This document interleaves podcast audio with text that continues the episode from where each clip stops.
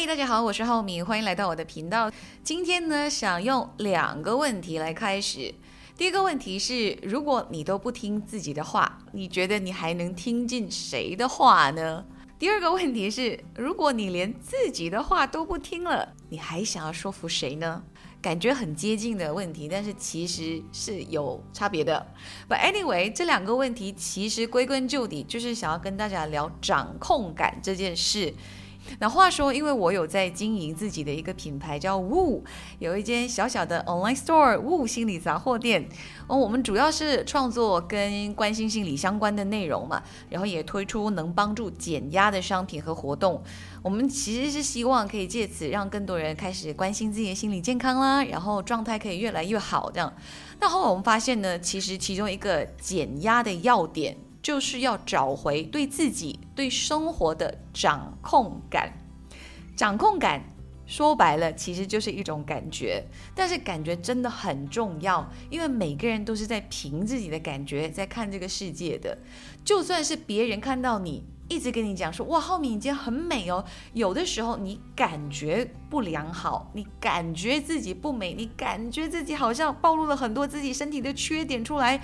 你还是觉得自己不美的，对不对？所以自己的感觉哇至关重要，而且感觉会影响其他的感觉的，就像掌控感，其实可以连带影响我们的自信的感觉。那我最近就重看了彭于晏在《鲁豫有约》的访谈，他说了这样的一段话，他说。他会去跑步，因为跑步让他感觉安心，或者是他早上会为自己冲一杯咖啡。他说做这些事情可以让他感觉到自信，因为这些事都是他设定好的 plan，他的计划，他要做的事情，而且他做到了，他就可以在他自己的 checklist 里面打一个勾。觉得嗯，我今天又完成了我自己要自己做的事情，我感觉很良好，我的能量更满了，然后觉得自己内心够强大了，我就可以去面对外面的世界，面对我的工作，面对外界的声音。反正你们要说什么，你们要给我什么的难题，来吧，我都可以接受，我都能面对，都能处理。所以他的这个自信感是从这些小事累积出来的。那又让我想到，我曾经也听过这样的一段话，我很认同的，就是自信是来自自豪和安心的感觉。真正的自信要靠自立，而自立就是来自对小事的掌控。所以，我们把这段话套去刚刚彭于晏的生活，是不是完全？就是这么一回事，他的对小事的掌控啊，让他感觉自豪。哎，我做到了，我答应自己要做的事情，然后他感到安心，是因为哎，我有能力做到这些事情了，然后累积成他的自信心，然后内心越强大之后呢，他就会感觉对自己的人生更有掌控感。所以后来我有察觉到，就是像彭于晏这样子，在很多人眼里就是哇。非常有自律的人，他们可能只是在享受掌控生活中的每一件小事而已，并没有大家想象的那么辛苦或那么需要靠意志力去坚持做的事情。那或许他们做的某些事情真的不容易啦，但是当你能够享受别人眼里的苦，或者是你能够享受自己掌控自己的掌控感的时候呢，你就会。做的比别人更多，或得到更多的满足感、成就感跟细心或其他的获得。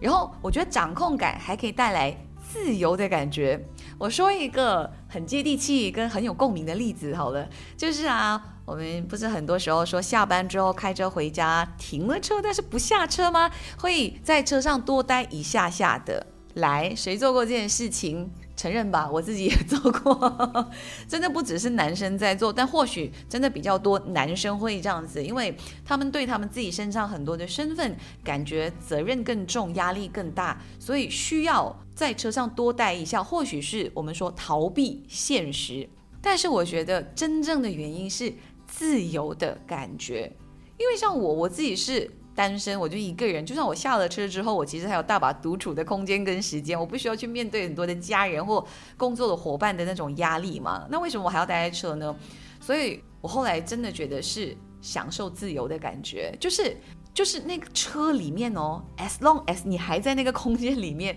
它就好像是一个没有时间感的地方，一个 void。只要你不下车，你就不需要套上任何身份的外衣。就你不用一踏下车去上班的话，你可能就要套上员工啊、老板啊、经理啊、做 sales 那些外衣，或者是一下车回家，你可能就要穿上爸爸的外衣、妈妈的外衣、儿子的外衣、女儿的外衣这样。那像我自己可能单身斜杠族。我的时间是更错乱的，我的这些身份可能就是拧在一团的，就是就算说晚上是回家，我还是可能套上老板的外衣、员工的外衣、播客的外衣或者主持人的外衣这样子，所以得帅我不下车，就是要享受那个 void，因为在车里面它不属于工作的空间，它也不属于面对家人的空间，它也不属于我要面对任何生活上的责任的空间。它就是一个 neutral 的净土，我们那个当下是 free from all identities，我们可以单纯的就是自己。我们想要摆臭脸摆臭脸，我们那时想不说话不说话，我们想干嘛干嘛，反正不用面对别人的期待，不用交代，我们不用迎合，不用伪装，也不用扮演任何的身份，这样，所以我们会 enjoy 那段时间，自己完全掌控自己的那一份非常珍贵的自由的 moment。然后第三个呢，我觉得掌控感也可以给我们带来很多的安全感。其实很简单的嘛，你只要想到失控啊、未知这两个 keyword，你就会觉得很没有安全感。但是未知其实就不可控的嘛，它就是一定存在的，所以我们就更需要在我们可控的范围里面去找到掌控感。那我们可控的范围最大一块的，其实就是我们自己，不是吗？所以才会回到我今天一开始问的那两个问题：就如果我连我自己都不听自己的话了，我自己讲的我都做不到了，那我还能掌控什么呢？而且掌控感还可以让我们自己感觉我们是有价值的，因为我们能够有自主意识嘛，我们能够自己做决定，我们能够自己下判断，然后很重要的是，我们能够对身边的人事物产生影响的时候，我们更觉得啊。我找到我的 value 了，诶，我有存在的意义了，我被看到了，我被听到了，这样子。所以，如果你是一个没有掌控自己能力的，没有办法做主的，经常是摇摆不定，被别人影响，人云亦云的那种啊，你是不是会觉得很难确定自己的价值在哪里？我是谁？我在哪儿？我在做什么？我为什么存在？那这些对自己的不确定性呢，是会让一个人产生很强烈的不安全感的。那所以，如果你听到现在，你觉得，哎呀，我生活好像真的有点失控，真的有点飘飘的，然后底气很不足，这样 it's OK。其实你现在 right now 就可以开始去有意识的做第一件的小事，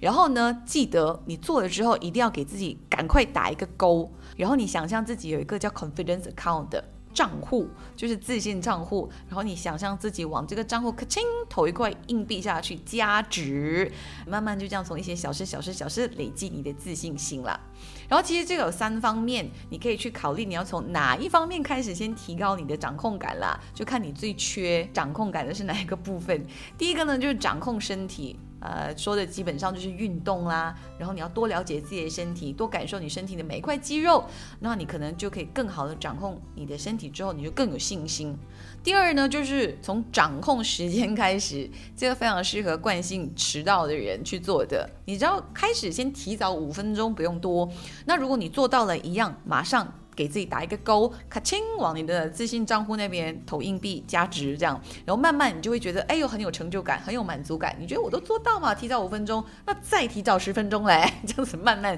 去改掉你的坏习惯。然后第三个就是掌控情绪，哇，这个真的很重要，因为我们真的不能遇到任何的事情、任何的声音，我们就任由我们的情绪去爆发，因为这是最原始、最本能、最不受控的一种反应来的。我们人不能就依靠本能那样生活嘛，对不对？所以呢，可以去好好的学习掌控自己的情绪。你试看，你真的一点一点去记录你的变化、你的感觉，我相信这百分百会有变化的。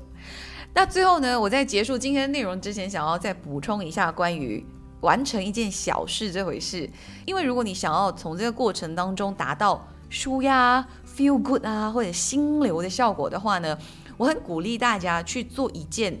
没有实际意义的事，不要跟工作有关，不要是有 KPI 要 hit 的，不要为了钱，不要为了满足别人的期待，也不需要得到别人认可的一件事情。这样子这件事情才是像刚才说待在车上的一样，是 void，是 neutral 的干净的一件事情，你才能真正的去享受掌控这回事，还有真正达到呃舒压或者是进入一种心流的状态。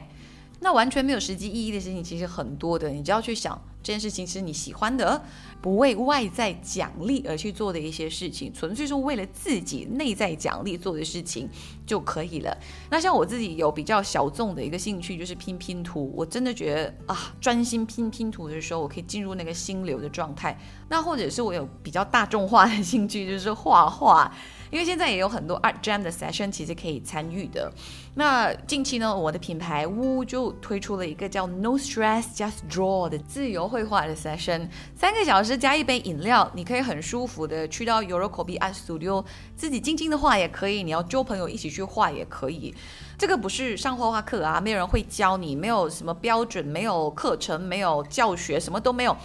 随便你发挥，随便你怎么画，随便你上什么颜色，没有人会对你去指指点点说啊美呀不美呀，对呀或错啊，就是你完全是你去掌控、去发挥、去创造，然后最后你做出一个属于你自己独一无二的作品。